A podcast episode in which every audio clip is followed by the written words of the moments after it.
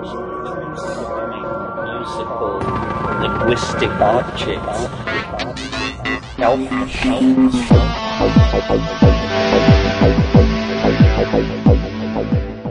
Greetings from Cyberdelic Space. This is Lorenzo, and I'm your host here in Psychedelic Salon 2.0. And I am really pleased to welcome Lex Pelger back into the salon for another one of his very interesting podcasts. It's been a couple of months since we've heard Lex here in the salon, and in the interim, he's been, well, he's been quite busy, as you will hear in just a moment. So now we have two contributors to Salon 2 programs Lex, and as you heard a few weeks ago, the Lakey sisters.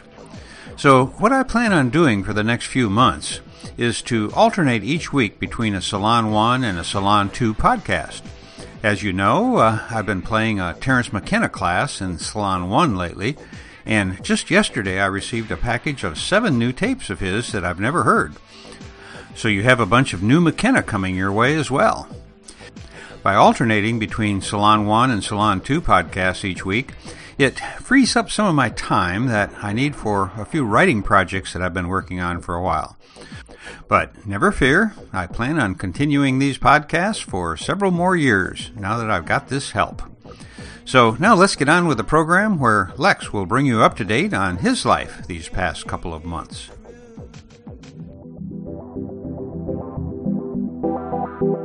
I'm Lex Pelger, and this is the Psychedelic Salon 2.0. Hello, everybody. I'm back. And before I get to our rollicking chat with Julian Vayne in the UK, I wanted to share a quick update to explain my absence.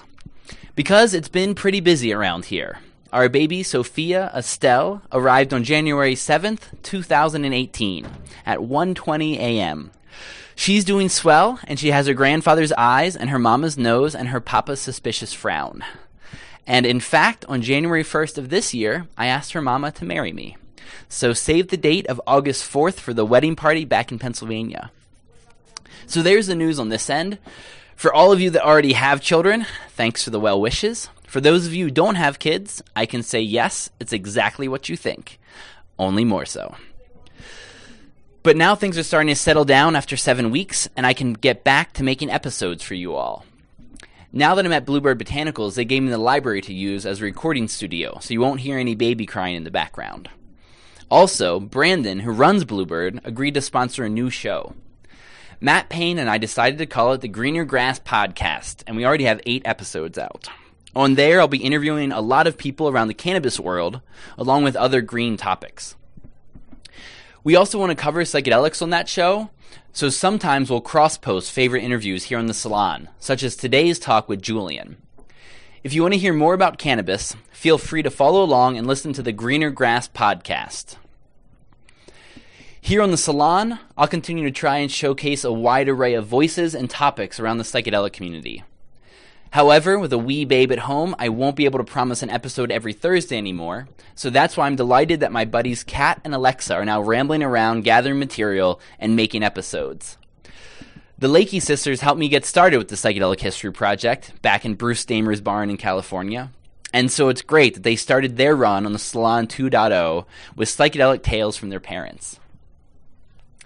For me, I'll be more stationary here in Denver Boulder area of Colorado and interviewing a lot of people remotely. But if any of my old buddies come through this neck of the woods, come on by to say hi and maybe we can get you in front of the microphone. Also, if anyone listening around the world wants to report on how the psychedelic revolution unfolded or is unfolding in their country, I'd love to hear from fellow travelers all over. Also, there's still some of the psychedelic story sessions from the Blue Dot Tour that I'll be scattering through the next episodes. And hopefully by the time they end, we'll have a couple more live events around the country if that works out. So there's the plan. Feel free to contact me at pelger at gmail.com with questions, concerns, praise, complaints, baby advice, and your psychedelic experiences, especially the odd ones. Speaking of odd stories and independent thinking, I'm delighted to share this interview of Julian Vayne. Most recently, he is the author of Getting Higher, the Manual Psychedelic Ceremony. It's published by the Psychedelic Press UK, and if you don't know them, follow them online and subscribe to get their beautifully crafted journal. It is worthy reading for any psychonaut. As for Julian, he also works with the Psychedelic Museum that's been popping up around Europe. However, Julian came to magic before he came to psychedelics. He was initiated early into the Wiccan tradition. He's a member of the Kaula Nath lineage and is a master mason. Today, he shares about the history of magic and drugs, as well as his thoughts on creating psychedelic ceremonies. One last thing my books are now online for free. Thanks to all the kind souls who bought a hard copy, and to those brave few who actually finished them. You are now in the No Nonsense Club for life. I'm working on the third book now, but with a new baby, it may be a while before I finish my next cannabis graphic novel. But she's already shaping up nicely. So there's the no nonsense news. Now on with the show.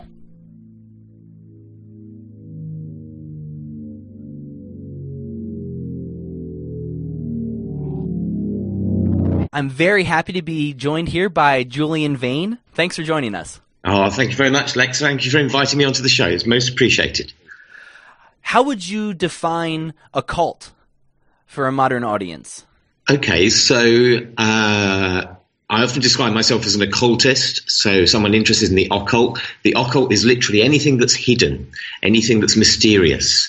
So, from a pragmatic point of view, that's the bit of the library that you go into that has all those books about the paranormal and magic, and it kind of shades off into psychology on one end, and on the other end into computing if you use the Dewey decimal system. So you have this kind of like confluence of these ideas which are all about the mysterious, the limits of human perception, parapsychological phenomena, um, strange spirit phenomena, whether understood through the lens of ufology or traditional shamanism. It's the weird stuff that the occult is all about. And how did you first get interested in the weird stuff?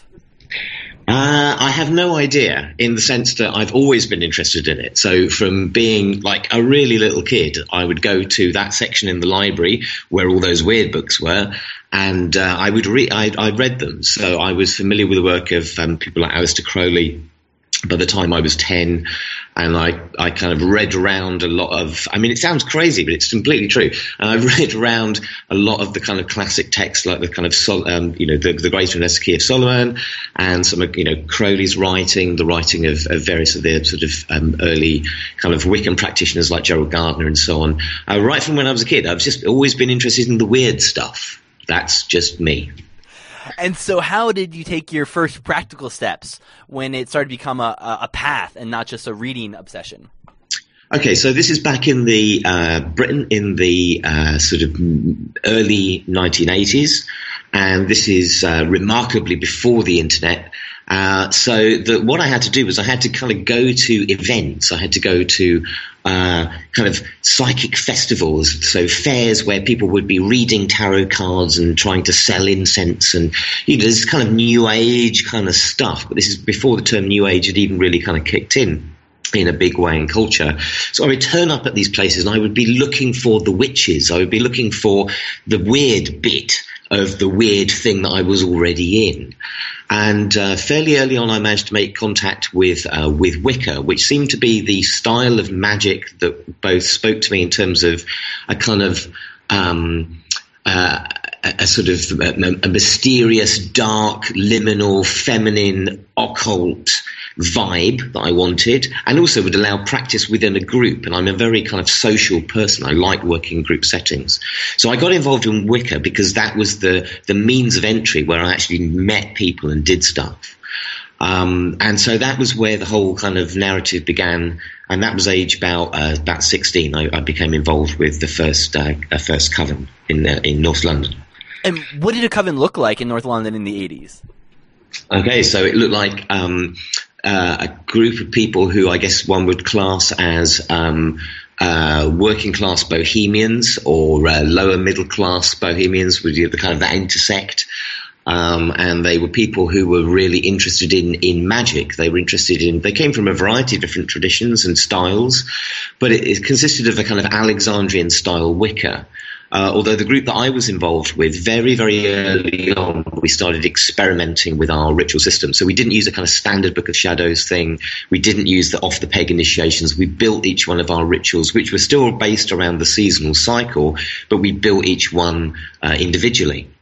And we use lots of um, uh, I guess what we call possession states. So what in the craft is called uh, invocation of, of god forms. So you would bring this force, this um, uh, possession state through a person. Well, often they would just kind of channel, you know, poetry or music or whatever. Something would, would come from that, a kind of an oracular process, a very trance-based process. Didn't involve psychedelics didn't involve anything in terms of changing consciousness beyond the ritual drama and you know a bit of chanting and a bit of wine. That was basically it. But but that kind of eclectic approach to magic, which I encountered very early on, really sat well with me. So that now the style of work that I do is is still very much like that. It's very kind of you know it has basic building blocks, but otherwise it's actually quite free form rather than being a particular style, particular kind of tradition.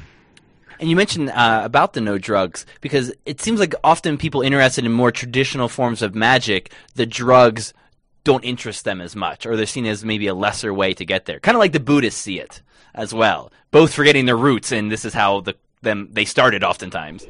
Yeah, man, it, it's really, really interesting. It's a really interesting thing. I, I was um, uh, the weekend just gone. I was hanging out in um, Boscastle in Cornwall at the Friends of the Boscastle Museum of Witchcraft AGM, and Maxine Sanders was there of Alex and Maxine and the Alexandrian tradition, one of the 1960s, 1970s early emergent forms of Wicca. And I was talking to her about this and asked her a question: How come? You know, what, what was the relationship between psychedelic culture of the 60s and this kind of magic stuff that was going on, this Wiccan stuff.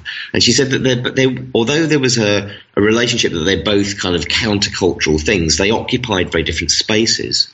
So, for example, if you look at the story of witchcraft, of, of, the, of what we've described these days as Wicca, that emerged in the mainstream press. It didn't emerge within uh, Oz and IT and the uh, the underground press. It wasn't in there. It wasn't a feature of that. And so they were just two parallel kind of processes. Later on in the story, what happens is that paganism, modern neo-paganism, wants to become an acceptable belief system. Totally reasonable thing to want to do. You know, no one likes having bricks through their window. Uh, but in doing so, what it also did was it, it had to um, perhaps unconsciously uh, distance itself from the more kind of ecstatic uh, forms of paganism. And so those have only really made a re-emergence within the occult story of the Western world through shamanism, through the way that shamanism has begun to re- kind of re- emerge and re-emerge and then be rediscovered in those traditions. So that's kind of how the thing works. So there is this kind of sense in which a lot of the uh, Golden Dawn style, Wicca style, Masonic style, emerging forms of paganism separated themselves from the psychedelic gnosis for all kinds of reasons, some, just luck of the draw to some extent. And it's only now that those two things are coming back down together again, I would wow. say. Wow. That's fascinating about the, the parallel tracks. And so to the roots of Wiccan, what's the, the, the feeling in the Wiccan community around this kind of idea that the drug people have that Wiccan started because uh, witches were putting henbane and datura onto broomsticks, and then broomsticks were applied to mucous membranes, and that's how people were getting high. How do they feel about this? Wow. Okay, so so there's a, well, there's a whole bunch of stuff we can unpack the whole thing about witchcraft, which is a tremendously fascinating thing to to, to go and explore. You know, if people want to kind of look at it, there's a um, there's a book about the witch by Professor Ronald Hutton, who uh, which has just come out. and recommend going and having a look at that. Look at his other work about witchcraft too. Um, so, uh, how do they feel about it? I, I, mean, there's there's so many interesting things to unpack from that. One of the things is that a lot of the plants that we have access to in Western Europe, um, with the exception of things like psychedelic, uh, you know, caps and psilocybin mushrooms. Um, many of those plants are very, very highly toxic. You know, they're deliriants, uh, datura and henbane and so on. Go and read the, the, the Erowid vaults about them. Look at all the train wrecks. There are many. So there's a sense in which, from a European point of view, because of this bizarre way that we get, don't go anywhere near mushrooms, which obviously Gordon Wasson and, and uh, Valentina Wasson uh, noticed very strongly, we're kind of cut off from this. So, although witchcraft and Wicca, in some respects, is a cult of ecstasy, the plants that can give us ecstasy and the chemicals that can give us ecstasy uh, are less a feature of Northwest European kind of folklore and tradition, except to say these things are really dangerous, don't go near them. So it's a really different kind of landscape in terms of the way that, say, witchcraft and magic exist within the Americas, or indeed some of the other areas that haven't been researched as well, like Africa and, and, and so on. Um, in terms of the way that Wiccans see this, you know, everyday average, you know, your average witch has probably these days got a very sort of pragmatic view about the value of these substances. Within the standard witchcraft uh, manual, the Book of Shadows, there's a bit where it talks about the eight paths to the center, which is kind of like this way of, you know, there's eight different approaches to alter states of consciousness. One of the paths that's given, I think it's number four, uh, is drugs. And in the Book of Shadows, right in Gerald Gardner's stuff, it says, but of course, don't take too much of them because that will be really bad. Which, of course, is true. Too much of anything is bad. That's why we use the term too much. But it's played down within that tradition. I think these days it's like, yeah, you know, it's emerging as part of magic. It's emerging as part of that uh, revived forms of pagan culture. So um, I certainly haven't got a problem with it. Speaking as a witch. And um, of the other paths, um, what are some of the ones that practicing them combines really well with the psychedelic path as well? Well, other other ways of changing consciousness or other things. Yeah, from the from the Book of Shadows, the, the of the other uh, seven paths. Hey, okay, it depends what you're using. Okay, so one of the one of the one of the things from the Book of Shadows, one of the, the paths to power is uh, that of restriction. So using in, in witchcraft, there are various forms of using things like cords to restrict you to kind of to give you this. Um, to kind of shut down the senses. Yeah, so it's the kind of thing that if you read descriptions of uh, the, the, little information we have about the druids, about the way that they induced trance, which was to wrap someone in a bull's hide and put a stone on their chest, and that that's what would, they would go into a trance state. So, for example, if you were working with ketamine, which is a substance that takes you into a trance state, then you might, for example, want to have a ritual that involved being wrapped up or tied up or constrained in some way to kind of go deep into that experience. Whereas another way of the path to power, of course, is to do dancing. And as everybody knows, there's nothing quite as wonderful in the world as dancing on MDMA you know that everyone yeah exactly it's simply true so some substances work with different, uh, you know, uh, different other styles of, of changing or altering consciousness. Depends on what the substance is that you're working with. How did psychedelics start creeping into your own path after you had all this other training in various traditions? Okay, so um, if anyone wants to go and read the, the, the most recent edition of uh, Psychedelic Press, so the Psychedelic Press Journal, uh, which is um, published here in Britain, that I've written about my first ever trip. So basically, I, had done lots and lots of ritual practice. Uh, I'd done kind of yoga and meditation for about 10 years, and I'd done ritual, group ritual practice for about five years. Then I had some LSD. Um, I m- massively miscalculated the dose and ended up with quite a strong experience from that. Um, and I was very fortunate because I kind of felt that uh, the all the sort of pre- preparatory stuff that I'd done in, in, in the form of those other forms of practice kind of helped me navigate through that experience. It wasn't until perhaps even as much as another 10 years before I really started bringing these two things together. And that's partly because um, I was starting to encounter styles of magic uh, uh, and um, which um, were very much kind of engaged with uh, using psychedelics as a way of changing consciousness. So rather than just having a ritual where you might sort of you know add a small amount of a consciousness changing agent, incense, for example, or, or wine, or even a small amount of cannabis or whatever, but actually constructing the ritual around the experience of a particular medicine, that's something I only became interested in really over the, only over the course of the last I don't know 15, 20 years, something like this. So I'd done quite a lot of practice before kind of really getting into that territory, bringing those two things together. And do you see that as a pitfall for, for others if they don't do enough of another practice before they dive into psychedelics? No, man, that's just my story. I've got no prescription for anyone else. You know, that's their journey. I would suggest that for me, I found it useful because, as I said, when I t- took LSD for the first time, I took um, a um, uh, a much larger dose than I than I than I thought. Uh, so I thought that this, you know, I did, the, I made the classic rookie error of thinking this thing that I had in my hand was one, when in fact it was actually four. And so the other one I had in my other hand, which I thought was one, which was also four. So by the time I'd taken a half and then a half and then another one, thinking none of it was any good, I'd taken quite a lot. So I was very pleased for me in that experience to be able to kind of go, oh, well, I know how to do meditation and breathing through this mentalness. And it was great equally, there are other stories, there are other ways of doing it. I would suggest that anyone who does any kind of psychedelic or other practice, whether it's psychedelic in the sense of using drugs or whether or not they're using other, other ways of exploring consciousness, having a baseline practice of doing a little bit of physical stuff. So, like yoga, running, whatever, just being in your body in some way, and having a bit of uh, non-stylized meditation. So like something really, really simple, like just sitting down, listening to your breathing, thoughts come up, notice thoughts come up, smile, huh, that's thoughts, isn't it? Go back to your breathing, rinse and repeat, 20 minutes a day. Something like that, I think is, I, I, I would go as far as recommending that as a, um, you know, a kind of a baseline pair of practices. Something for the body, you know, generally keeping looking after the body and looking after the kind of the the uh, the non psychedelic mind, just the attentive mind of the moment. That's probably a good place to start. Everything else is up for grabs. It just depends on how the story unfolds, you know.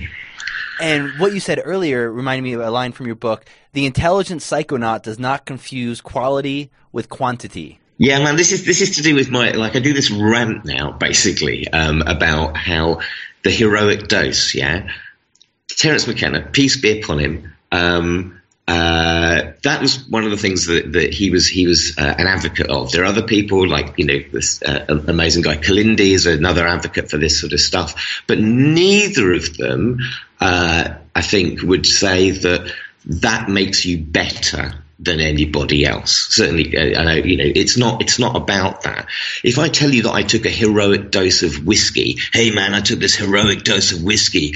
I drank the whole bottle, man, and I was just I vomited all over myself, and I don't remember. And then I think I I know my maybe it phoned my mother or something. You know, so what? So what? Have you really got something better out of that? We all know that uh, a low dose of something taken in a um, you know, you want to go to a museum, you want to go to a park, you want to go to a party and interact with people. You probably don't want a heroic dose. Ain't no point. There's no point going to a, a gallery and enjoying and interacting with the art in a psychedelic way, which is an amazing thing to be able to do on a heroic dose. It's just, you know, that's why you have uh, silent darkness because there's no point having anything else. You know, sometimes, of course, that's a valuable experience, but there are many valuable experiences, including microdosing and including abstinence. Uh, you know, it's about intelligent dosing, not heroic dosing. Intelligent dosing. That's excellent. Um, how would you recommend approaching set and setting? It seems like that's a big part of what your book is about. I guess just being aware of the fact of it. You know, these these substances are tremendously plastic. So whatever uh, is going on uh, in the brain that goes into that experience and in the environment in which that brain lives is going to hugely influence the way that these substances are. And um, you can and you can actively utilize that. And you can also be aware of that in terms of any difficulties that might arise and how you can control the experience. Actually, once you're familiar with it, man, everyone makes mistakes and everyone, you know, has problems, but there is a degree of competence that comes with learning that uh, those facts. And whether you choose to describe that or, or, or, or, create that in terms of like elaborate ritual practice or whether or not you have a, just a personal practice, whatever it looks like, realizing that you have um, the opportunity to kind of make um, it's like making an offering to the medicine. It's like saying, okay, I've got this stuff. Yeah, this stuff is going to change my consciousness. Fantastic. That's an amazing opportunity. So I'm going to try and set up a really good environment for that. You know, within the limits of what seems reasonable and possible, I want to I want to optimize this. And even if that just means I'm going to keep this till Christmas or I'm going to use this when Joe comes round because he would really appreciate this. Yeah, being really aware of how those things are used, you know, um, and and and that's that's that for me. I think is the, is one of the kind of the essential points of of um, set and setting is being just aware of our agency with the psychedelic experience and how we can uh, be active co-creators of whatever unfolds for ourselves and those around us by understanding those variables. And for those who would be intrigued by this uh, different take that you're taking, um, what would be the types of psychedelic ceremonies that would be something that somebody could start off as, you know, trying to do something a little bit differently than they've done before? Really easy. Give you an example. So uh, in Britain, every weekend we take about half a million pills of MDMA, half a million doses of MDMA. Probably that that estimate uh, may it may be as many as seven hundred fifty thousand doses. So so five five hundred thousand doses, half a million doses. So that's what like twenty six million doses a year, something like this. So that's a lot of MDMA. Now, what I would suggest with those people who are taking MDMA, they're having a fantastic time. The vast majority are having a brilliant, brilliant time, which is great. And I think you can actually get higher because I think that what you can do is you can utilize the fact that this is MDMA. This is the, uh, I like to think of it as the daughter of mescaline, the daughter of grandfather peyote. Yeah. That's MDMA. That's Molly. That's who she is. So she's a special, special, miraculous material, which we know can heal veterans who've been to war of the, the hurt within them that our whole culture, let alone the war itself, has inflicted on these individuals, that can heal people with abuse and trauma, that can help people open up and love each other, and can help people dance in unity. That's an amazing thing. So if we're going to take these um, half a million doses every weekend, all I would suggest is wouldn't it be great if just before you take the stuff, let's imagine you're going to take it before you go into the club, before you walk outside. So you all just take hands for a moment, you and the gang, you and your friends, yeah? Just hold hands, just take a couple of breaths together. Recognize how beautiful and amazing this experience is. Thank the medicine, thank the medicine, the people who brought the medicine to you. Thank all the people who um, have discovered this medicine and who are using this medicine well this weekend. Put a little blessing into that medicine, maybe a little intention if you've got one. Go and take the medicine. Have a fantastic night. When you come back at the end of the night, before you all go and crash out and go your separate ways, do the same thing. Just hold hands, check in with each other a moment, take that special time just to recognize that this is sacred. Yeah. It doesn't have to be a big deal. No one has to have a funny hat on. Just do that. Just do that. Start there.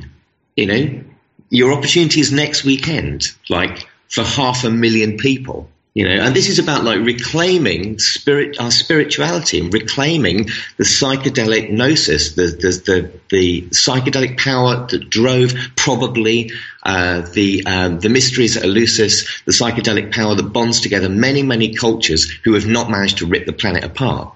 We must do this. It would help us. So we've already got the medicine all we need to do is, or we've got the substance, is just to transform that into the medicine in the way that when the native native people speak about the medicine, because the medicine is the ritual, the set and the setting and the substance. So yeah, just do that with Molly next time you meet her. And what what's it like for you as you go out doing your performances and your readings? Um, to share a message like this, what kind of response do you get? And is there any kind of negative pushback to to the approach you're taking? So far, so good. No, not that I've noticed, um, because. Uh, okay, so with getting higher, I've been really, really pleased, really honoured, in fact, to have lots of people come back to me and say that it's been I don't know, just really interesting, really inspiring. They've really enjoyed reading it. Um, it I've been very, very fortunate to work with um, uh, Pete Loveday, who's done the illustrations for it and the cover, which I, you know, Uh, I mean, the the writing is good, but the pictures are brilliant. Um, so uh, it's been a beautiful thing to produce. You know, working with psychedelic press. Um, people have responded really, really well. You know, I'm fortunate to have because I like doing group practice. I've got friends in lots and lots of different uh, traditions. So people who have who are members of, of cultures who, who have entheogenic traditions genuinely going back thousands of years. And all of those people have been really supportive. They've they've um, helped with um, discussions around the book, and I think that that attempt at being kind of inclusive and authoritative but not authoritarian has been really warmly received by people. I don't have all the answers. I'm just a guy, you know. I don't. I'm nothing special. I have, I've written this book partly to help other people, partly to distill my own ideas, partly to honour those practitioners who've shared their ideas with me. It's just a serving, a set of serving suggestions for what you could do with your drugs. That's all it really is, you know. But people seem to like it, so that's kind of nice. That would be nice. Um, and how did the book come about for you? When did the first inklings come? Oh man, I've been thinking about it for years because it just seemed one of the obvious things to do. Um, like I say, I, I, had a youthful misadventure with LSD, which although this book, I mean, it, it actually may, maybe it would have helped because it has a, got a big thing at the beginning saying, know your dose, know how much you're taking and stuff. Um, it was, it was, because of the kind of tradition, the style of magic that I'm involved with, so the magical style that I'm most closely, I guess, uh, associated with these days is a thing called chaos magic. And um, the thing about chaos magic is it's an approach which is very much about technique. So, yes, you can have a complex um, cosmology. You can have a, a, very, very complex worldview with all sorts of special symbols and layers and diagrams and all kinds of lovely stuff. That's brilliant. But the question I always kind of want to ask is, yeah, okay, so what do you actually do? What does the practice look like of your, you know, the process that you're telling me about? Um, and so chaos magic is very much about the idea of within all the different spiritual traditions, you can find underlying structures that everyone uses. So people use sound and voice and rhythm and ritual poetry and certain types of movement. And because we're humans, actually underneath the cultural wrapper, it all looks much the same, really. So the way that we um, we have ceremony in all different guises. Uh, when you when you tease out the elements, you know, there's the creation perimeters, the movement of objects across perimeters, the uh, all kinds of relationships that are set up.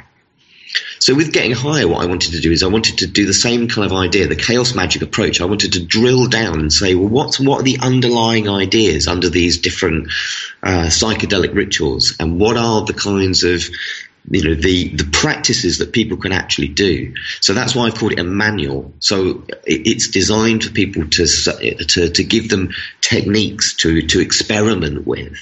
Uh, so this is not answers to things; these are kind of questions as much as anything else. They're opportunities to explore and to play with the psychedelic state. It's nothing to do with me or anyone else uh, coming up with any answers about what it means. So they're ways of engaging with it, and that's what I wanted to share with people yeah, it, it sounds like a very non-dogmatic approach, and it I think it, it would make sense. The chaos magicians are more into the drug side of thing as one more useful tool in in the arsenal. Yes, in a word. Yes, um, I mean it has to be said. Uh, not all chaos magicians use drugs, of course, and that is in fact true. But um, if you look at the history of chaos magic, because it arose in the uh, Britain essentially in the kind of late 1970s, 1980s. Um, it was very heavily influenced by punk. It was very, very strongly influenced by the kind of by, by LSD, and uh, and and it was certainly a style of magic which attempted to really uh, look at kind of two two interesting sort of ideas. One, which was the idea of um, the paradigm, the idea of belief, the idea that we have this kind of a set of symbolic um, uh, symbolic envelope in which we place ourselves. So whether or not we call that um, you know, whatever the practice might be, it might be a, a, an envelope that looks like Hinduism or looks like NLP or looks like performance art or looks like Discordianism or looks like whatever. The belief system. And then you also have gnosis. So this idea of changing consciousness, the same thing that the eight paths to power in witchcraft talk about, but you know, what the ways of doing it? And people, by that point in history, fortunately, in even in magic, had managed to get hip to the idea that drugs might actually be the answer. Um, so they started experimenting with them, and the rest, as they say, is history. And so, and speaking of history, that's the point I wanted to get to. Um, is drugs and magic, and also your work with the Psychedelic Museum. If you want to talk a little bit about that and, and how the, the Psychedelic Museum came about. Okay, so um, I'm I'm I'm involved with uh, a lot of my professional work is to do with sort of museums and heritage sites and so on. It's it's, it's an area that really interests me, and I think that. Um, like they say, if you don't know your history, then you don't know where you're coming from. And I think that one of the interesting things about the psychedelic uh, renaissance that we're in now, the third summer of love, it's also been called, is that that that calls to, into into mind these these uh, uh, first two sort of iterations of summers of love and the whole history of this thing. It, I'm also really interested in um, pro- prohibition and finding ways to uh, to change the, the, circumstances in which we find ourselves. And in order to understand prohibition, uh, you, I think it's really, really essential to understand the history of you know what was going on, particularly in in, in um, the US uh, over that, that period of you know uh, Nixon being in power and so on. Really, really important to understand those things. And also, there's a lot of fun to be had because there's now from the first psychedelic revolution, there's loads and loads and loads of art and culture, and of course this con- this continuous rediscovery of the kind of um, um, indigenous, non-European cultures as well. And so we have all this stuff. What do we do when we have a big load of stuff that we find valuable and interesting, but basically no one's got a house room for? Well, what we do is we put it into a museum. And um, I would like to see whether or not I'm involved with it. There are lots of there's lots of people. There's, there's about five of us involved in this kind of project at the moment. There's a psychedelic museum in, in Paris, which is very much focused around kind of the art side of things it, this is an idea whose time has nearly, nearly, nearly come. So, however it emerges, I would like to see a museum uh, which is a, a, collection where we can put some of this art and some of this culture, and we can also begin to have that as a place for, um, you know, for archive, for research, for for that sort of um, uh, culture. Whether that happens as part of a university, it happens as a result of some kind of rich person dying and bequeathing a vast fortune to uh, me or my and my friends, for example, that would equally be cool.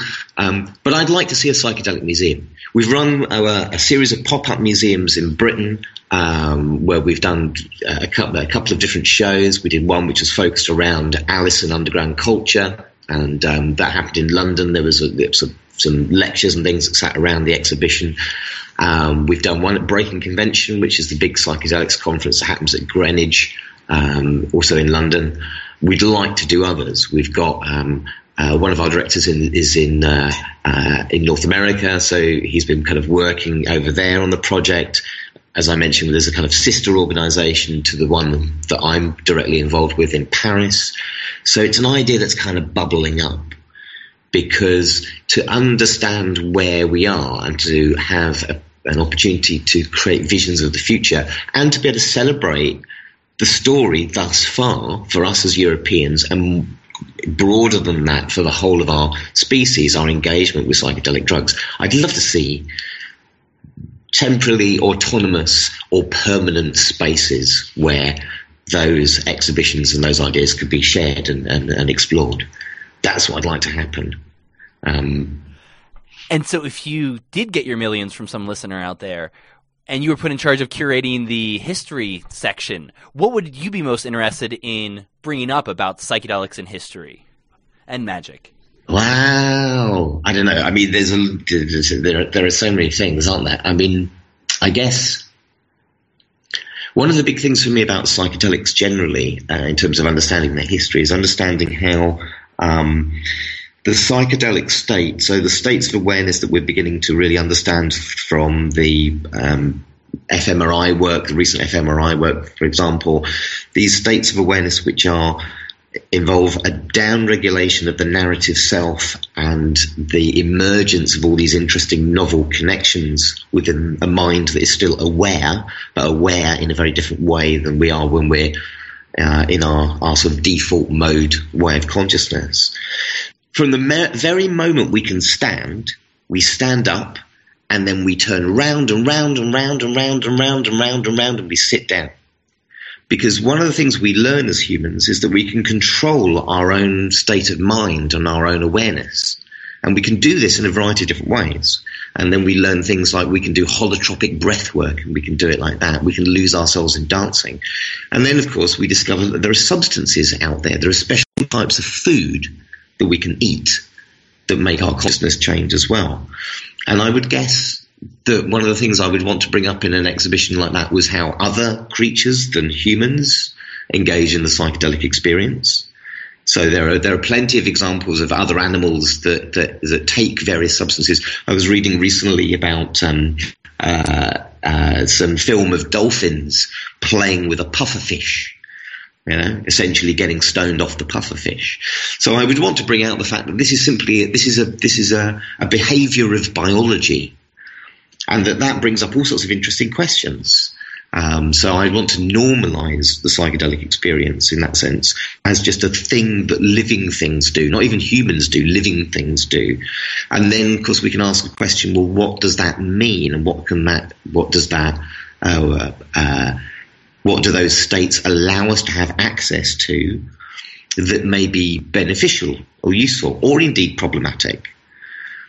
Because the thing about the psychedelic state is that from the fMRI work, um, we now know that this is there are gradations of it, but it's a very different state of awareness. It's a state of awareness that has all of these magical possibilities within it. So the level of placebo effect healing that you can have, the, the fact that you can figure out problems, and we know now from the LSD research at Imperial last year that objective problem solving is possible on 75 micrograms of LSD. That's what you need.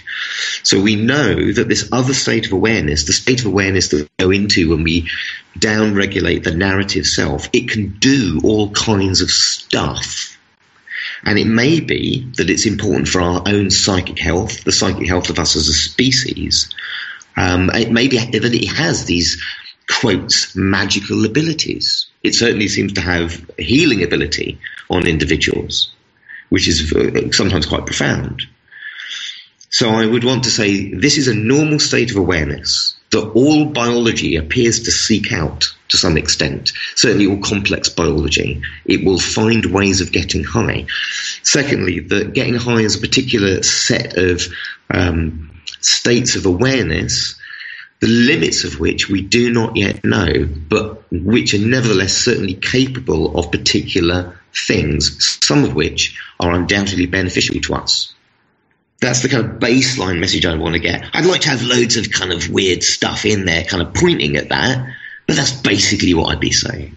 And so, from all of these different uh, shamanistic paths that you've seen around the world, uh, did any of them really uh, ring true to you as something that, that helped as you were devising psychedelic ceremonies and, and ceremonies in general? oh man, all of it. I mean, you know, there's there's there's there's generally, in my experience, there's generally something useful to be learned from, you know, many many different settings. So I've been really really um, honoured to participate in in ceremony with, um, uh, so with.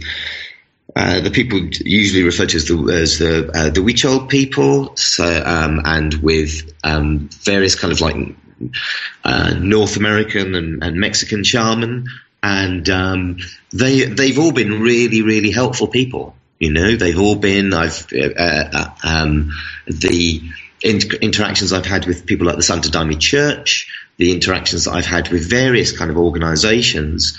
Um, I've been very fortunate. I've encountered many, many really good teachers.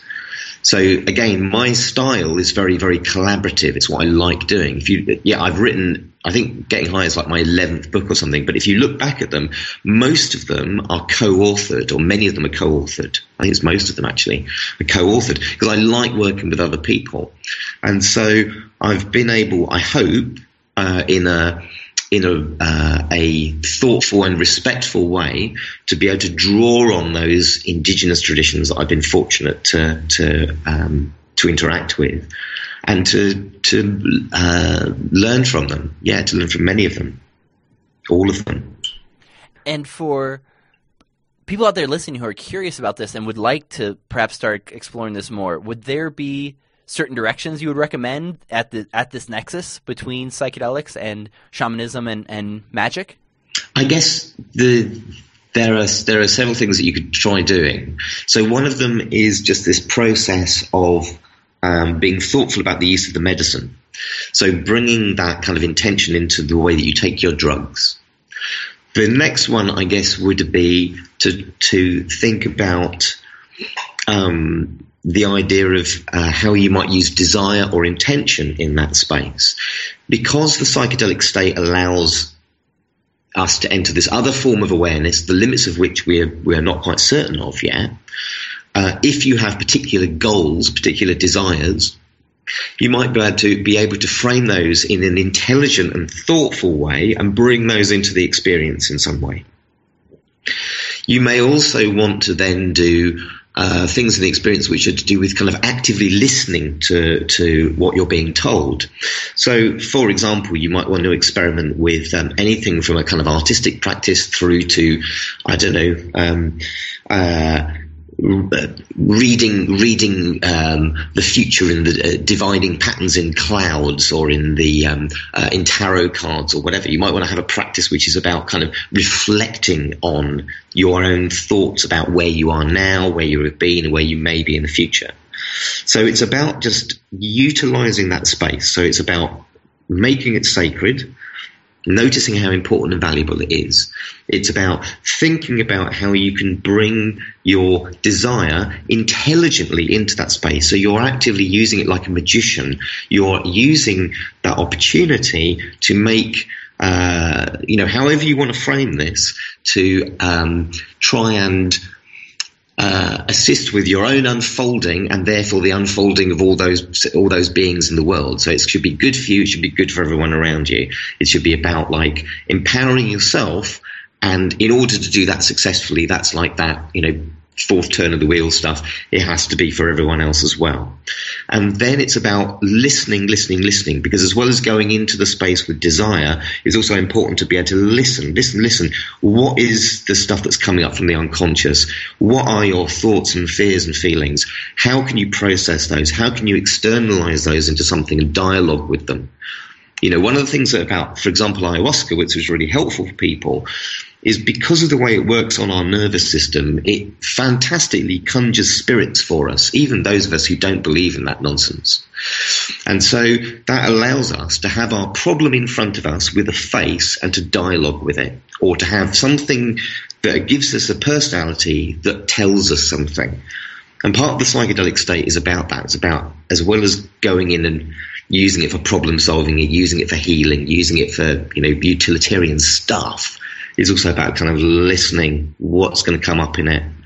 You know, making sure that you're doing both of those sides of it, really. So make the space sacred, use your desire, and listen to what the medicine tells you. Mm, thank you for that one. That's I think it's a really easy one for me to forget.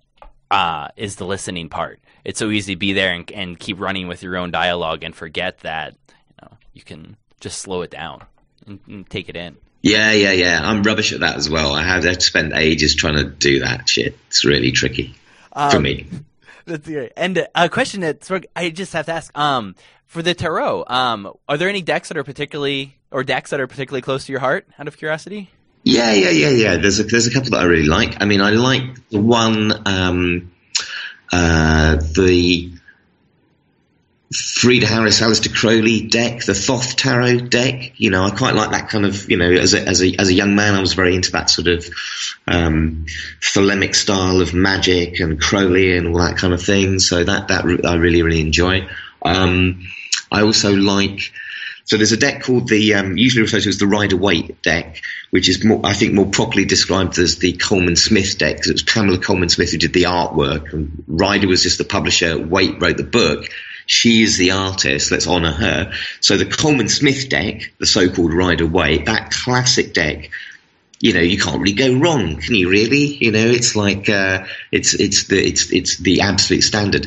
Then there's you know, occasionally I come across kind of you know various crazy wild ones and just enjoy doing those, using those. There was one that was created by a Facebook group, a Chaos Magic Facebook group, um, uh, which is called the Chaos Magic Group Tarot. And uh, it was a collective work, so I think about forty of us submitted images that became a became a deck. I've got, a copy of it here. In fact, here we go. So there it is. Um, so I don't, I don't think you can actually buy this now, but we kind of created this with, uh, and each each of the cards by by different artists. So they're all kind of. There's a couple in here by by by me and um, by my partner Nikki as well. So that's a really nice thing and quite fun to use. So yeah, those are my favourites. fun. Um, yeah, the tarot and drugs make sense to me. Well, you got to cut stuff up with, haven't you? Really, and you need a cut. Is that that's not profane? Is anything profane? Actually, that might be a good. Uh, what is it they say to the pure? All things are pure. I don't know. I mean, I, I don't know. Don't ask me. I have no idea. the soul of sweet delight can never be defiled. Says Blake. Um, well, one good qu- uh, question to ask a researcher like you. Um, for the books that were really influential for you at different stages on your journey? Which which ones come to mind as books that really helped you figure out this getting higher in psychedelic ceremonies? Um, the classic Plants of the Gods, I think, was one of those ones that I remember kind of encountering and thinking, this is amazing. I remember reading uh, Terence McKenna's Food of the Gods and thinking, this is a fantastic narrative. You know, it's very inspirational and very, very kind of, uh, very inspiring, um, the text to, to read. Um, uh, what other things? I don't know. PiHKAL and TiHKAL, just from the point of view of like someone who's not a chemist, but who likes kind of obscure Kabbalah and bizarre words of power. I can look at the back bit, which I don't really understand, uh, but for, as a magician, it seems to have like magic symbols and then magical words that I can't pronounce and don't look like they're actually meant to be pronounced by a human. They're like a kind of, you know, Lovecraftian sort of text. So, so I like those. Uh, uh, um, they're good. I don't know what else. Um, like I say, I was really heavily influenced by by by um, Crowley's work, which I encountered uh, as quite a, a, young man. So um, I really enjoy. Uh, reading his kind of accounts of sort of drugs and magic. It's of course rather disappointing that we don't have his his book, The Cactus, because Crowley uh, experimented with mescaline and uh, there was a, a book uh, which was probably a collection, just a collection of trip reports of uh, um, his mescaline experiments, which unfortunately doesn't exist. You know, it was it was I think that there's a story about it being taken by customs at one point, and a copy has as yet not surfaced. Um, so, so that, and of course, Carlos Castaneda. Where would I be without Carlos Castaneda? Where, where would any of us be without Carlos Castaneda? Fantastic you know, again, really evocative stuff. I don't, I really don't care if it's true or false. I'm not even sure I understand what those categories mean. But I know that if for me it was inspirational, yeah. So for me it was like, wow, this other reality, that's so exciting. You can get them by drugs. Look, there's a dog pissing on him. It's mescalito, fantastic. You know, it's brilliant stuff. What's not to like? All right, what's not to like?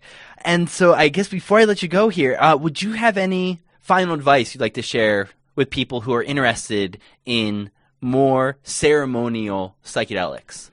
I think just um, realize that uh, psychedelic ceremony is just a natural thing. Ceremony is just a natural process. We shake hands, we toast with our, our wine glasses, um, we lay flowers at the tomb of people that we love and that we respect. We just we just we just do this naturally. Yeah. So by all means, kind of, you know, read stuff, engage with different practices, but make up your own way. Because as a, as a human, as a symbol making creature, and as communities of humans, uh, as affinity groups of humans, if we want to do a psychedelic ceremony, we can just build it in our own way. Yeah. So there's a lot to be said for kind of, you know, going off to Iquitos and going to Mapia and going to take the ayahuasca with you know, some cool person in the jungle. That's brilliant if you have the opportunity. But if you don't have that opportunity, ain't no problem.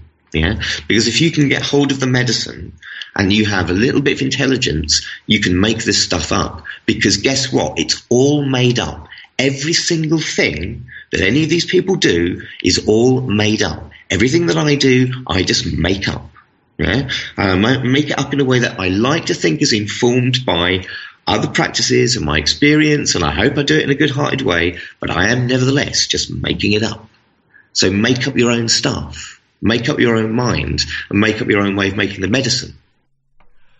Julian, we'll, uh, we have to leave on that because it's just perfect. Thank you so much. This has been such an enjoyable talk. Oh man, you're really, really welcome. Thank you very, very much for uh, speaking with me and inviting me onto the show. And um, yeah, peace, lovely.